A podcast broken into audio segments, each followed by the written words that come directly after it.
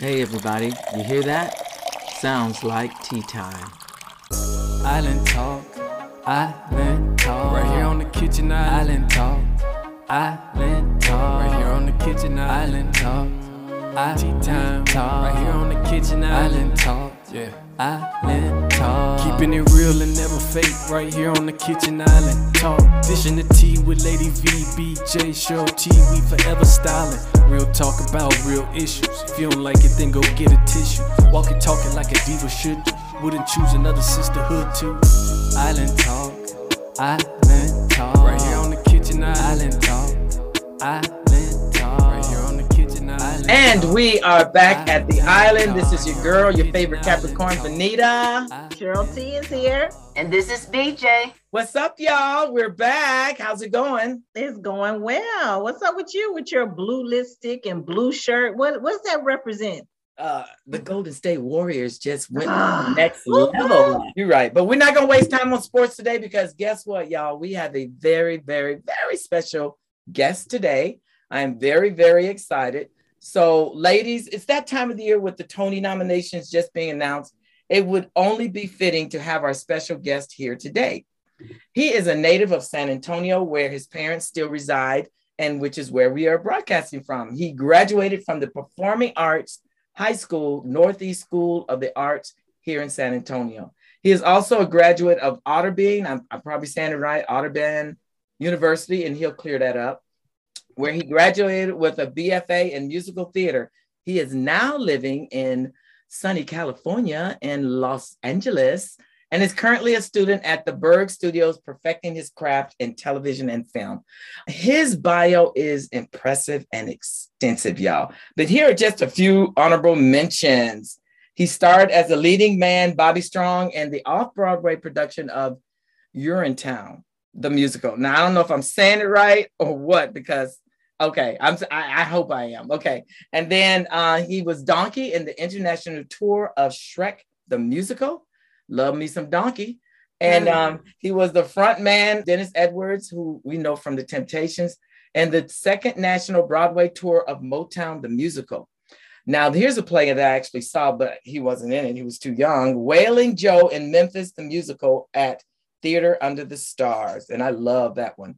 Um, also part of the 2014 acting company of the Tony Award winning Utah Shakespeare Festival. Our guest is quick to say he is not able to do this without the grace of the Almighty God, the love of his family, and the support of his manager. And we know you all need a good manager when you're mm-hmm. out there, mm-hmm. a manager when you're out there in LA. So he lives by Proverbs 3, 5, 6. Trust in the Lord with all your heart. Do not depend on your own understanding. Seek his will in all you do, and he will show you which path to take. Ladies, it is with great pleasure that we welcome to the island Mr. Jared Howelton. Hello, hello, hello, hello. Hi, thank you for inviting me to the island. Oh, of course, come anytime. we are so glad to have you. Have you? We are um, excited that you took time out of your busy schedule to hang at the out, out at the island. I'm so nervous and excited. Hang out at the island with us. hey, it's great to be here. It's great to be here. Three Golden Girl chicks. That's who we are. Yes, we are. Uh, speak for yourself. I ain't in them golden years just yet. okay, well, the hair could have fooled me. Oops, did I go there? Jared, don't be shocked by anything we say. We're real. Yeah. All right, sounds good. Let's get real then. Let's get real. Okay, so I'm I'm gonna start us off. What does it mean to be an artist? What does it mean to be an artist? So um, I'll start off with this. Everyone is an artist. Okay. We are all cre- we are all created in the image of Yahweh and the Almighty God, and He is creative. Therefore, we are creative. However, I think and I believe that God distributes levels of creativity in different people and what's kind of setting aside maybe you know everyone else from maybe the professional uh, creator is they're able to tap inside that creativeness you know a little bit quicker um, than the average person. So just like everybody can't be the smartest person in the room everybody can't sing like whitney everybody can't dance like michael everybody can't play like michael jordan just like artists, there's different, you know, art, you know, there's levels of uh, creativity in, in, in different people. And so, what does it mean to be an artist? Everyone's an artist. Kitchen Island Tea, this podcast, it's art. You're reaching out to so many people over 50 states, over people outside the United States. What you're doing right now is an art. So everyone's an artist. Uh, and that's, yeah, that's the answer for that one. I, I can't wait to go out and tell everybody I'm an artist. Yes. Hey, you are, you are. I know I can do my painting with a twist, but that's about it when it comes to art for me. She's not Art is in yourself. Love, love yourself. So Okay. yeah. True. I love it. I love it. So if if I wanted to enter the entertainment industry industry, where would I start? What would you say to a young person?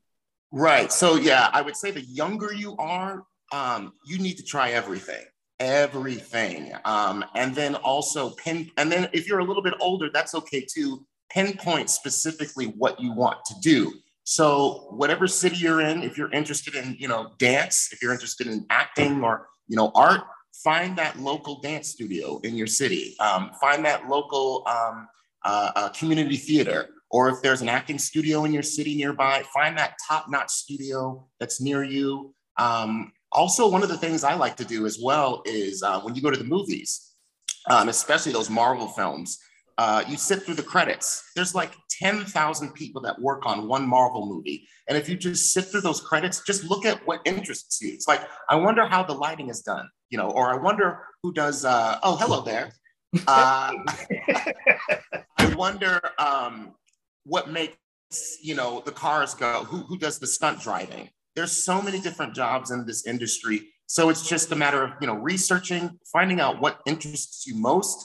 But if you're young, try everything. Get in an acting class, take a dancing class. You know, uh, uh, you know, get get behind uh, in the crew uh, with lighting and design and costumes and wigs. Um, the more you get involved uh, and immerse yourself in everything, especially when you find a community, I think that's the most important as well. Is finding that community that will uh, uh, inspire you to keep going in uh, whatever direction you want to in the industry. So. It's funny Yeah. you should say that because I've been looking up courses, podcast courses to take so that I can better produce what we're doing. Okay, yeah. So I'm very, and I, I like that you said that because I feel like now I'm really on the right track coming from you, a young person. And that, yo, you're definitely on the right track. You're continuing to get better with your podcast. I mean, I'm still, I'm in class. I'm still in class. So I'm always trying to get better. LeBron James is always trying to get better. I'm bet, I bet he's in the gym right now on the off season, getting ready for next season. While Uh, he's crying, he's- while he's crying. add while definitely crying. While, yes, while he's crying, I, I will admit it is kind of exciting to not have him in the, in the playoffs this year. Um, but yeah, I think just be like the older you are, yeah, I think you need to be a little bit more specific. You know, finding what you know, wh- what do you want? There's so many different things with casting. You know, being a talent agent, a manager. We need more people of color, and not just behind the screens and on stage, but behind the scenes as well. So um, I think it's just uh, finding that place in your lo- whatever's closest to you in your local city of those things that uh, offer those things and get in get involved. Yes. I'm glad you said that because it really is important for our young people to know other professions that are in the key or main profession of theater or music. There's so many people behind the scenes doing so many things, and you brought it out. So I'm going to tell a lot of teenagers to listen to this podcast and listen to you, Jared, because I just think that's the most important thing. Learn about all the jobs that are there and then just go after everyone that you think you might be interested in. Just try it. Yeah, and and, and it's and it's up to our institutions and and people in the industry to reach out to those areas as well. So they're going to do their part, and I'll make sure that they do their part to reach out to areas because you know not everybody knows about. Besides acting, it's like, oh, I didn't know I could, you know, cut hair for actors. You can be a barber and cut hair for Hamilton. You know, you could be a barber on set for Black Panther, cutting the actor's hair. Um, yeah, every, uh, there's more people of color that are being hired now these days, and we need more people of color cutting our hair. you could tell it, it, It's a difference. some of the some of the shows in the past. You know, I'm sure if you've seen Roots back in the day, you know, it's a great film, but like the wigs weren't great. You know, the makeup wasn't great. Um, we need more black people with makeup. Um, so it's just a, it's meeting halfway of doing your research, but also hopefully institutions and theaters and uh, studios will reach out to those areas to let them know that hey, there's a lot of jobs available for everyone in, in this industry. It's not just about acting, you know, acting great in performance, but so many other great things that require other talents. So, well, they don't need to just buy a bus ticket and go straight to LA, is what you're saying. They can start in their local community. No, start in your local community first. Yeah. You know, start to develop community in closest to you and get involved and and, and try different things because I think it'll be more flexible while you're in your local areas and to and to grow your craft and to uh, uh, and to have a family first before jumping into New York or LA uh, or mm-hmm. Chicago. Uh, so yeah, that, that would be my suggestion. And when you start out, Jared, do they ask what kind of experience you have? When you apply for different jobs, even though you may be just starting out, do they still ask about experience? Uh, a little, a, a, bit of experience, yes, yes, but that's that's part of them reaching out. Is like mm-hmm. they, they that's the thing is they don't have experience, but they have the desire and the will and the passion for it. It's like I don't have experience, but mm-hmm. I have a desire to be a stage manager. And even though I don't have an experience, hopefully they'll be like, "That's okay. That's okay. We're gonna we'll give you an internship." And we'll put you on um, the Hamilton Philip tour to maybe you know see around how things are done as a stage manager off you know off stage and see the backstage, see how things are moved with the crew and everything. So um, it doesn't matter if you if you haven't sung a, a song or you haven't uh, you know done a pirouette. It, just get involved somehow and uh, crave that knowledge, absorb cool. it. cool. Well, I want to take us back. I know your credits include Hamilton, Yes. And that's one of my favorites. I mean, it's awesome. So let's talk about Hamilton. I know that you managed, well, you had a lot of parts that you covered. So how yes. did you cover those roles? And did you ever get any lines mixed up or uh, something funny that may have happened on stage? But first, how did you manage all those different parts? I know you played Lafayette, Jefferson, King George III, right? Oh yes. Um, before this contract, I don't think I've ever I don't think I ever covered roles before or you know swung more than one. So this was truly a different experience. Wow.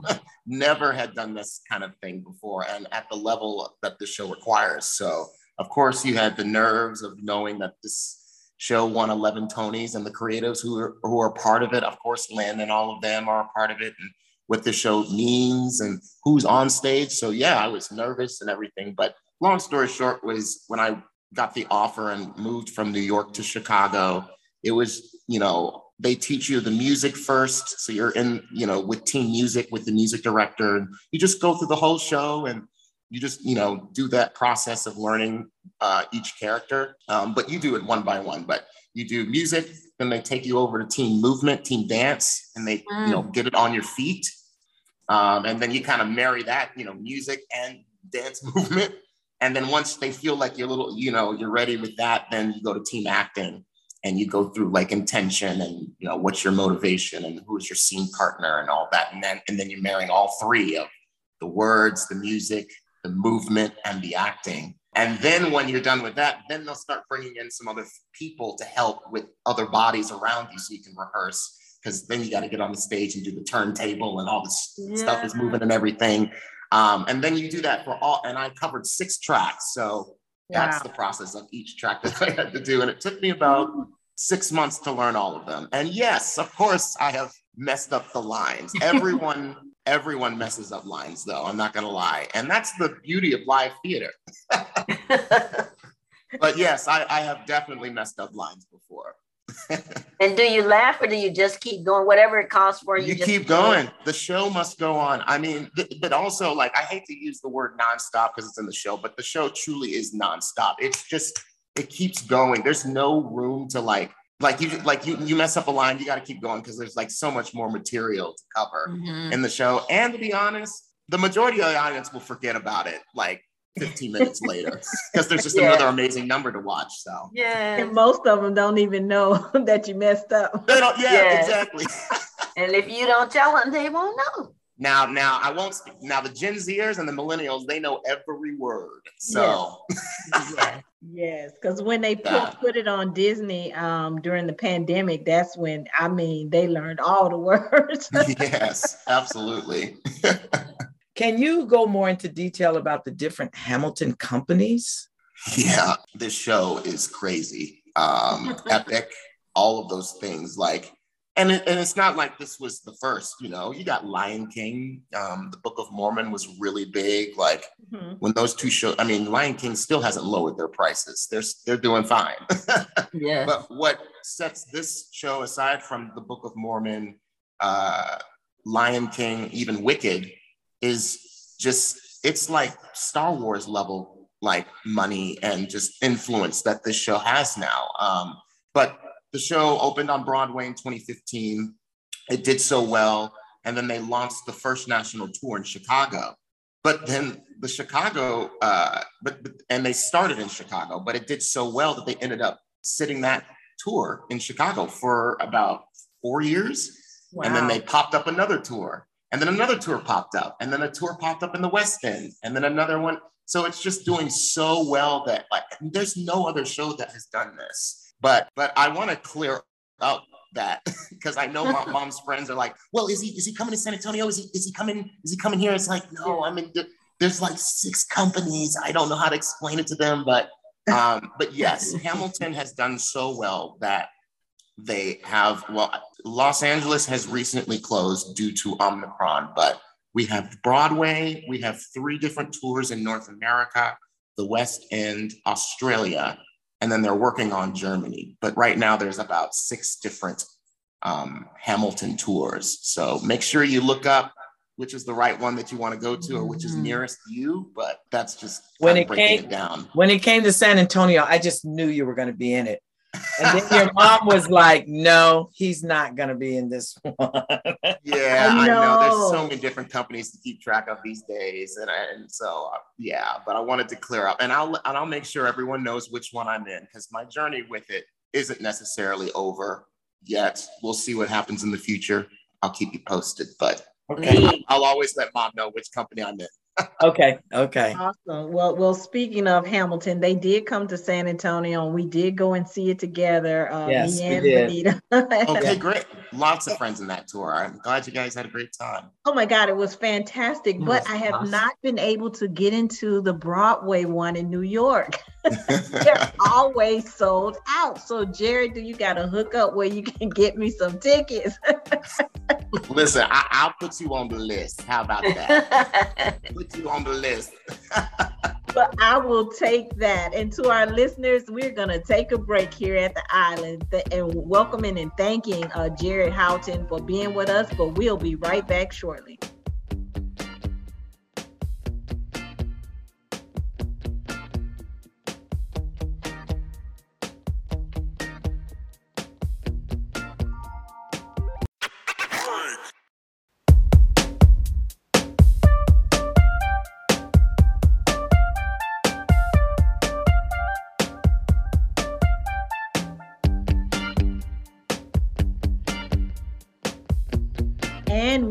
Are back at the island with our special guest, uh, Mr. Howelton here. I know Mr. Howelton is your dad, so I won't call you that. Yeah. with Jared Howelton. Uh, one quick question for you, Jared. Um, I know you guys as artists y- during the pandemic, you guys took a heavy hit. How was that impact to the industry, and how was it specifically? How did it affect you? Well, I won't be sensitive because I'm, the pandemic happened to everyone on Earth. So. But yes, it, it it hit our industry really hard. I mean, a full stop. We're artists, so we connect with people. That's our job. Um, We minister to people. Uh, I feel like artists, our job is to be the healers of the world. Um, We're Mm. supposed to heal. We're supposed to tell the truth. Um, that's our job as well, is telling the truth about um, life and the social situation, as Stella Adler would say. Um, and to have that taken from us completely. Like you can't, I mean, whether you're on stage, you're dealing with people. Um, I'm off stage getting dressed, undressed and undressed by people. I'm getting my mic put on by people. If you're on set, you got to be closer than usual when you're on set when you're when you're film acting so you're always dealing with people whether you're no matter what you're doing in the artist world so the pandemic completely stopped that and um and what happened and on top of the pandemic everything that happened in 2020 that was eh, for us to not be able to express ourselves and stuff like that that was it was depressing that's the word i'll use is mm. it was hmm. depressing uh, i think 2020 was about me I, I, it was a lot of great things and a lot of it was a mixture of things. It was a moment to slow down. I think mm-hmm. God was telling me to slow down because ever since I graduated from uh, oh sorry, I guess I should have said Otterbein. Yeah, Otterbein University is what I attended. okay, but um, when I left Otterbein uh, for to New York, um, yeah, like it's just it's just crazy what uh, the pandemic did for all of us of just taking all of those things away of just like show all shows were shut down all projects you know in la were cut off so um it, tw- yeah 2020 was a, a, reflection of you know ever sorry i'm getting back to what i'm saying going in circles but leaving ever since i left school it was nonstop and i rarely saw the family it was maybe mm-hmm. christmas and then i have to leave like on christmas night so the pandemic was a way to slow down, uh, count my blessings, be grateful, um, thank God for what I have done, at what He's done for me.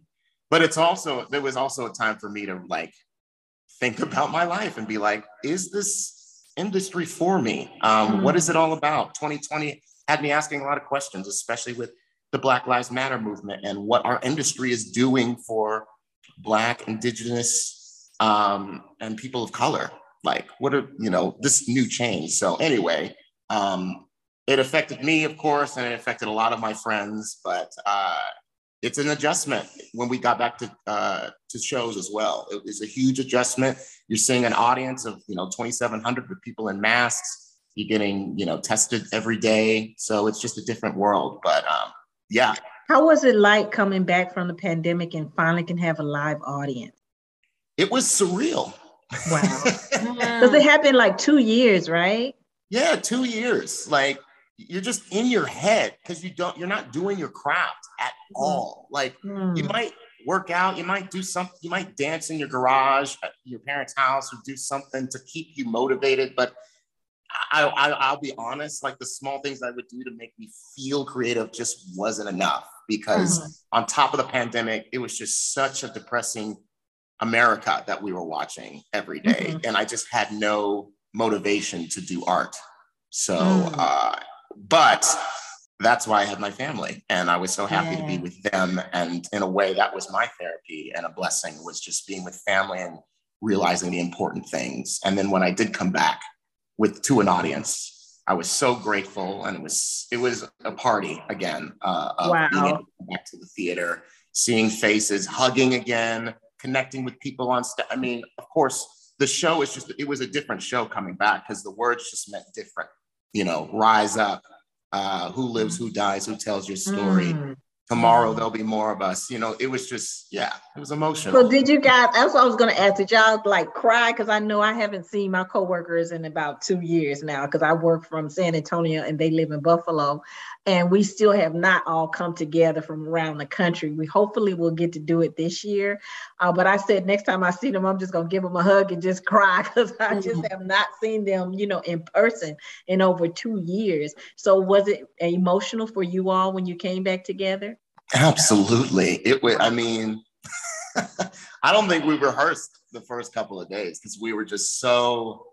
It was more of just like a meet and greet kind of, yeah. you know, just like it was, yeah, I don't even think we rehearsed that day one or something like that. We were just so connected and just so emotional and just so happy to be back and to be able to give joy, do our job, which is to give joy to people uh, every night. I'm, I'm, gonna put my counseling hat on, but that was good that you guys had that time to reflect before you just jumped into your craft, and it was a safe space because it was a group of you all that had been artists or still are artists and had that been stripped away from you and then you had that moment in time to reflect. So whoever uh, said you know no practice today no rehearsal today that was an awesome thing for you guys to do to be able to reflect and understand and process what just happened. And i and i applaud uh, when I came back to Hamilton, I applaud them for that uh, because after all we've been through, you just can't jump back into work, no matter what industry you are. If you're a lawyer, a doctor, a teacher, you're just not going to return to work and have this atmosphere be what it was. We got to mm-hmm. come back afresh and nude with some new mm-hmm. perspectives and um, a sense of community and being on one accord. Um, mm-hmm. And so I was happy. Yeah, I, I just don't see how you can come out of a pandemic and just be like, all right, rehearsal, let's start singing, start dancing. Like, you can't act like can, it didn't but happen. it might not work. Yeah. yeah let's ease well, into tell that. Me, tell me this. When you got before the live audience, you said how you all felt so happy, but what did you feel or see from the audience in return? After, you know, they came out of the pandemic too. And so did you get any difference or feeling from them? Because I know you guys were happy to perform. Yeah, yeah, I, I was excited. Yeah, I, absolutely happy. Um, just because we, you know, actors and the audience enter from different parts of the theater, and you just never interact with them until after the show. So mm-hmm. I, I couldn't speak too much about what they feel. I, what I can say is like, I, I'm I, I did the show in LA, which is like super left, and like mm-hmm. everyone wears their masks and they're everyone's vaccinated. I can't speak to tours because you know, some of the tours are touring areas where that's just not, you know, masks, vaccines. Mm-hmm. That's kind of a touchy subject. But yeah, it's an adjustment for the audience. You have to wear your mask for for two hours and 45 minutes of that show. You have to show your vaccine, your vaccination uh, at the at the theater. So it's an adjustment for for them to just sit there with a mask. And the show is long, y'all. Like I love the show, but it's long. It is. And to sit there in the dark with your mask on, it's a big it's a big ask, but it's all in for the safety of everyone, the safety of the actors and the crew. Um, but yeah, it's a it was a huge adjustment for them. I will definitely say that. And you know, uh, most for the for the most part, everyone just pretty much went with it. And then of mm-hmm. course there's some that just did not like it. So yeah. So let me interject a quick question going back to 2020 and your family. I know that you were home during 2020 and your mom said there was nothing but laughs and jokes and a lot of fun with you and your brother hanging out. How was that experience for you? I know you said you got to hang out with your family, not just for Christmas Day or something like that. So, yeah, I mean, when you're an artist, you got to remember to live your life because you can't be an artist if you haven't lived life. You gotta you gotta pull from something when you're an artist, it, it, you know. Mm. And so, you know, I have to spend time with my family if I'm going to be a better artist, if I'm going to be a better actor and everything. And just to not it's sometimes it's okay to not do what you do best at for a moment. It's just like, let me take a break. Let me hang up my actor hat here and let me be Jared and be with my family. And yes, she was absolutely right. Lots of laughs, lots of reconnecting. I don't think we we hadn't sat at the dinner table consistently every day like that since Zach and I left for college. So to be grown men and speak to our parents in a different way and have these discussions um, and have those laughs. It was so great. It was literally therapy for me, for me, and it um, gave me motivation when I came back to LA to continue to do what I do, and I love what I do. Um, I mean, it was in question over 2020, but thanks to my family, time in San Antonio, I figured it out. So. All right. Well, awesome. in addition to enjoying your family and getting that time to kind of join in with them and and have fun, what did you do on the side to say stay in shape and maintain your craft? it was it was kind of hard because mom was cooking every day. Um, I'm not gonna so lie to y'all. staying in I'm shape. Not, I'm not gonna lie to y'all. Be like, oh, I was doing CrossFit every morning at six. No, I was eating mom's food every day. Um, but but I no, I did do. Um, there were like a few auditions that um, at, at the time I had a, uh, my agent at the time uh, was submitted me for very few. Um, but I would uh, I would go over material. I would read Shakespeare. I'd watch a lot of Shakespeare movies. I'm a little I'm a bit of a nerd, um, but I watch a lot of film. I watch a lot of like old films and some and a lot of contemporary um, TV shows. I really love TV shows. I like watching different actors and stuff like that. Um, and then yeah, I would work out every day on the porch um, and do like a home workout and run every and then run in the morning. Um, but yeah, I would do small little things every day. And then sometimes I would forget, I would just be honest with myself and say, Jared, I don't want to do anything that has to do with art today. I just want to sit and watch TV. And that's okay too. yes, it is. Yes, it is. So, um, yeah. Thank you. Of course. So, on that note, we're going to take a quick break and we'll be right back with Mr. Jared. All right. Hey.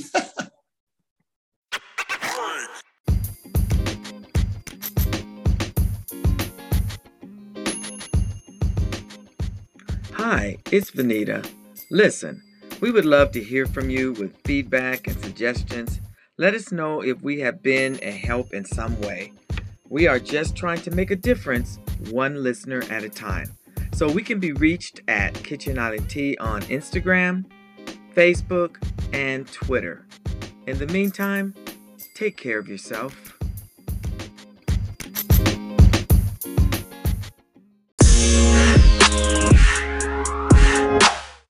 We are back at the island with Jared. And Jared, thank you so much for all the information, dishing the tea on, on artists and how it works. Um, I do have this um, big question that I uh, put together here for you. I know during the pandemic, during 2020, there was a lot of uprising after George Floyd was murdered. And they had the Black Lives Movement. And I know you all uh, in the artist industry, you all met on Zoom and had conversations with your leaders. And I, I, I heard from a, a reliable source that you were very instrumental in saying, hey, we got to speak out. Uh, we have all these people that are protesting in the street. How can we, as artists on the Hamilton uh, show, uh, not show, but on the Hamilton crew, speak out?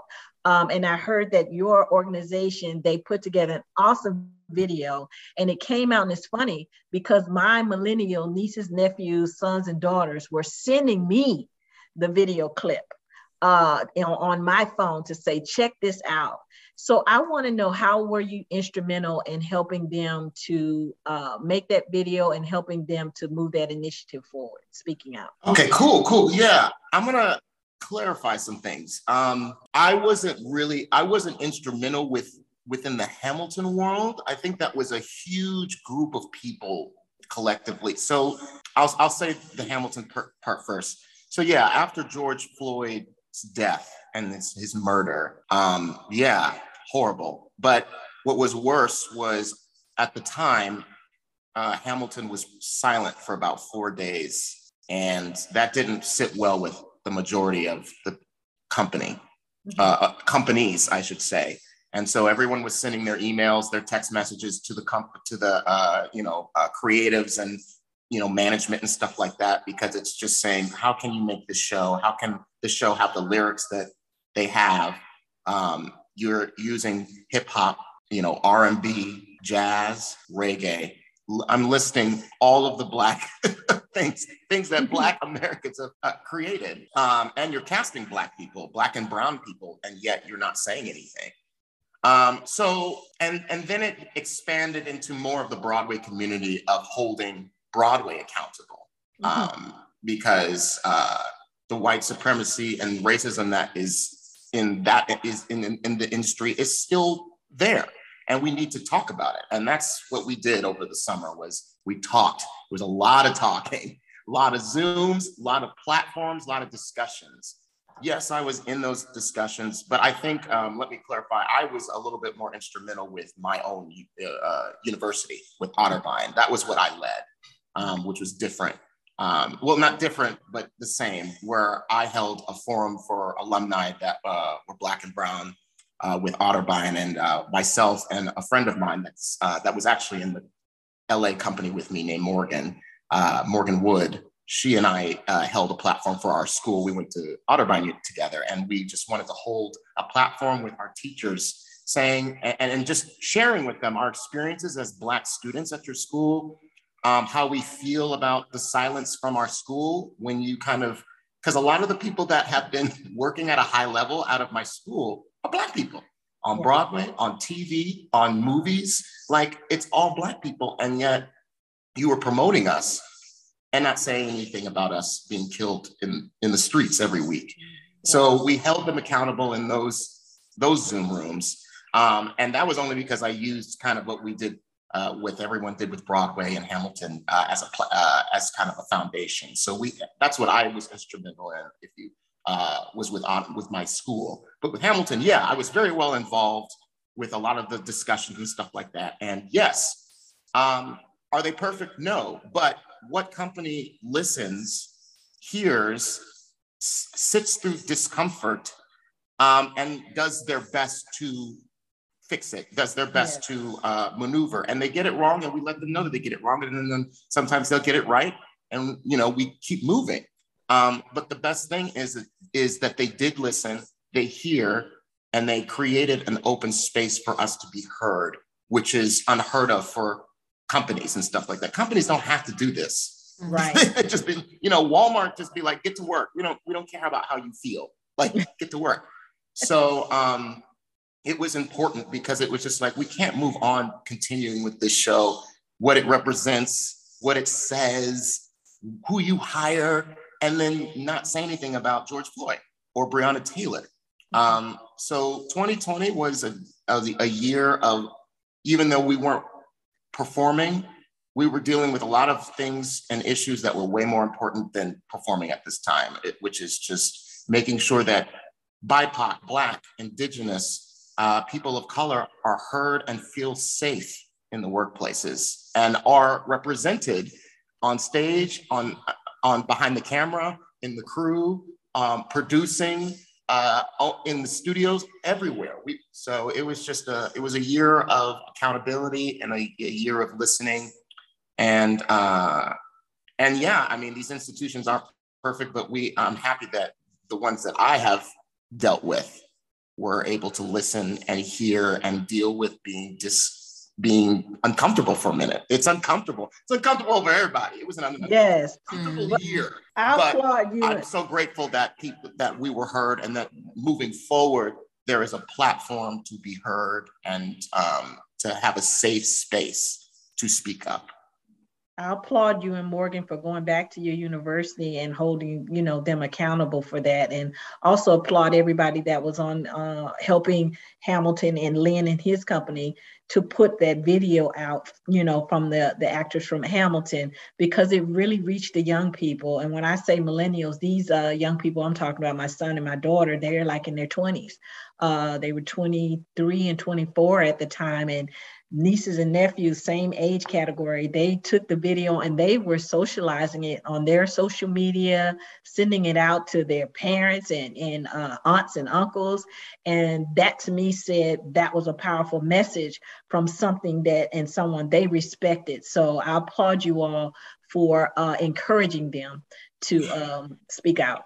Yeah, and I just I think too, uh, just seeing them and being a part of Hamilton for a bit. Just, I think the show is so big, it's so massive, and it has a huge following and a major influence. And I think sometimes we forget how big it, uh, big of it it is. Mm-hmm. And whatever Hamilton does, the other shows will follow. So in 2020, in 2020, it was like, listen, if you lead with this, if you create a safe space, the other Broadway shows will follow. And I mean, that's pretty much exactly what happened was wow. hamilton set the tone they owned up to some of the things that they dropped the ball on mm-hmm. and then they continued to keep moving and to make progress and i'm so and i applaud them for that um, and the continuing of that as well um, so yeah I, yeah it was a great video and i'm ex- i'm happy to see that uh, it reached so many people awesome well, i'd like know- to jump in and squeeze a question in while he's saying that um,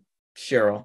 And my question is why is it important to continue the push for more, more opportunities for artists who identify as Black, um, Indigenous, and people of color? Why is that? Important? It is so important. so, okay. It's just so we need we need even we need more. And and and and again, you know, not just faces on a TV screen or movie screen or on stage. Like, yes, please, if you are an actor, if you have a calling for that, um, or, or singer or whatever, please do it. But there's also so many other opportunities and so many job opportunities in this industry that need more people of color um, in those in those uh, in the background scenes as well. So you know, like I said before, with hair and makeup, um, uh, uh, you know, producing, uh, filmmaking, photography. If you take pictures, you got a camera, beg your parents for, you know, $200 for a camera and invest in that and start shooting. Um, getting getting your friends together in a backyard with a nice camera and shoot shoot you know whatever you know a, tell a story through your camera. Um, if you're a director you know direct whatever that means to you. Um, but we just it's just so much and it's so important to have more people of color in other areas. Um, because i mean think about it y'all. When you, you when y'all watch the oscars how many times have y'all seen an all black movie and then the producers that swarm the stage are all white. yes.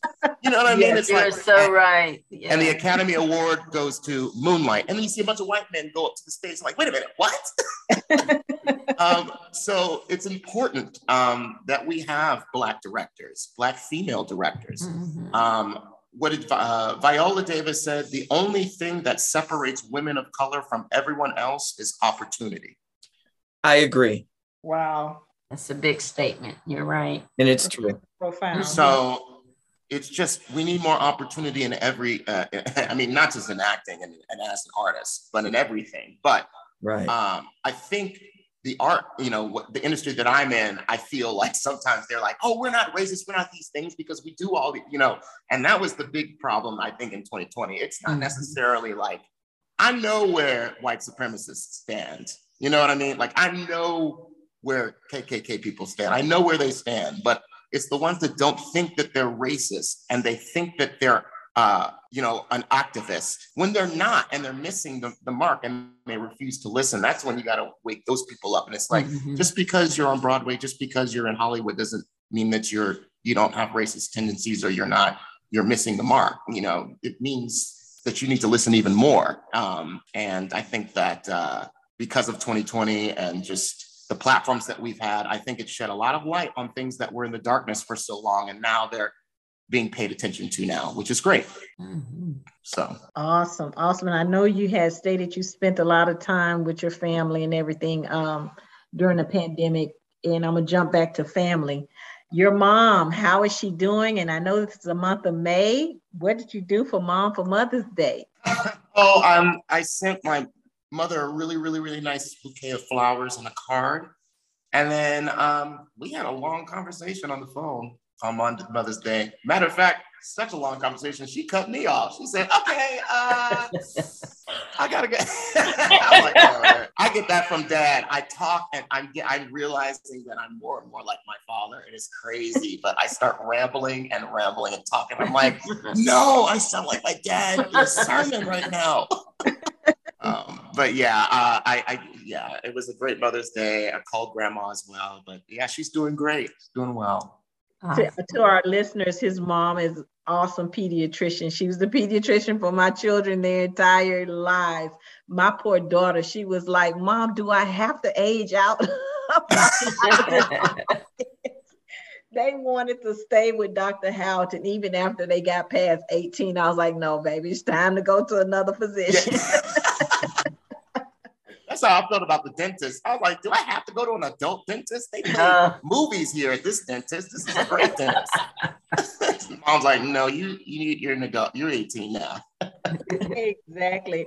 So I hear you you are uh, addicted to Sour Patch Kids why is that and what is your favorite meal after a and before a performance i love sour patch kids i'm obsessed it i sometimes i i have to like not look at them or i'll get them like it's very addicting it's like a drug um, i know 2020 i kept buying them and and i would leave the the sour patch like on the counter now my mom mom would eat some too i'm not gonna lie but uh it's it's my favorite candy. Um, it's the perfect combination, sweet and sour. Like, mm-hmm. great. So um, Cheryl, tell them what we were addicted to uh, in 2020. What candy was that? Oh, what's uh, the um, sweet the tarts. Sour- so sweet tarts. The sweet, sweet tarts, yeah. Ooh, sweet tarts is real good. Sweet tarts is addicting too, and very, very. Matter of fact, we were we were ordering off Amazon by the case. Oh my goodness. Venita ordered a whole case for me and had it shipped to my house. My husband was like, You cannot eat all this candy.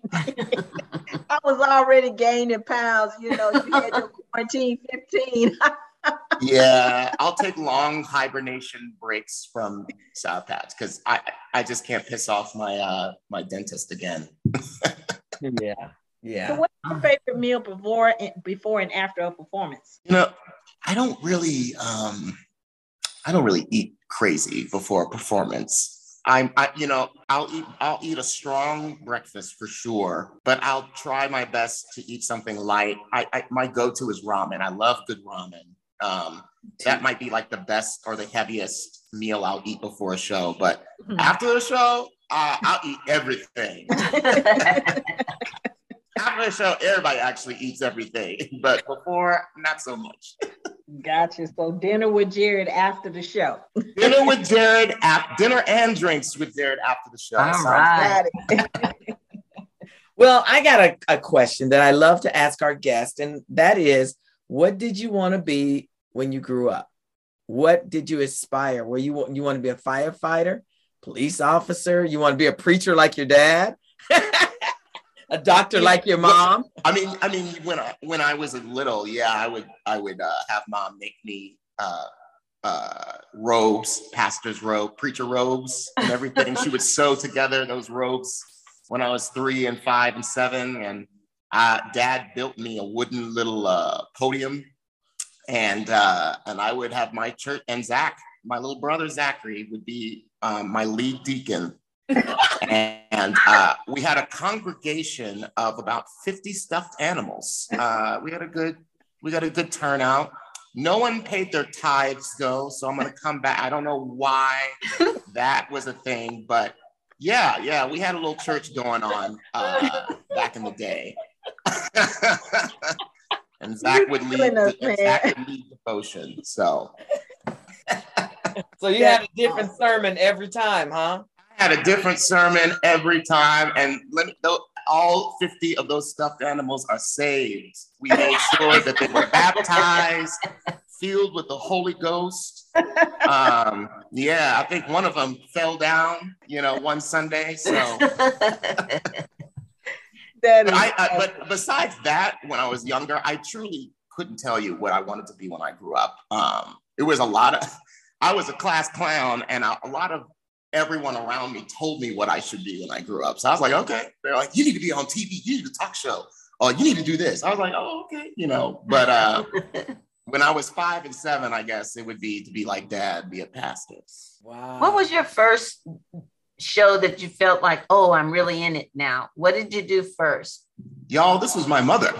my mother was the one that officially like got me into it because, you know, I did, I, I think my mother always tells this story of when I was in elementary school and I would be in all the little plays and stuff and I would act crazy. I think I was one of the lions in Noah's Ark and I was just just being really silly and like not, you know, all the parents were just laughing at me. And so my mother would talk to the music teacher and be like, Can you give Jared a bigger part, like a lead part? I see some potential. And she never did. And mom still, mom's still mad about that. But um, when I was finishing up middle school, I really had no idea what I was doing for high school. I was like, you know what? I think I'm gonna go to Reagan, try to make varsity football. I don't need to really play. I just want to wear the uniform and go to the park. You know what I mean? Like, I think I'm just gonna cruise through Reagan High School and call it a day. But my mother found a flyer for the Northeast School of the Arts, uh, NESA, uh, Performing Arts High School. And she took me to their open house. And, you know, they all have, you know, they have dance, mm-hmm. cinema, creative writing, uh, acting, um, all of those good, technical theater, instrumental music. And uh, we go through all the different rooms and everything. And then we finally get to the acting room, the musical theater portion. And it was basically like Saturday Night Live. They were doing a bunch of improv games and stuff like that.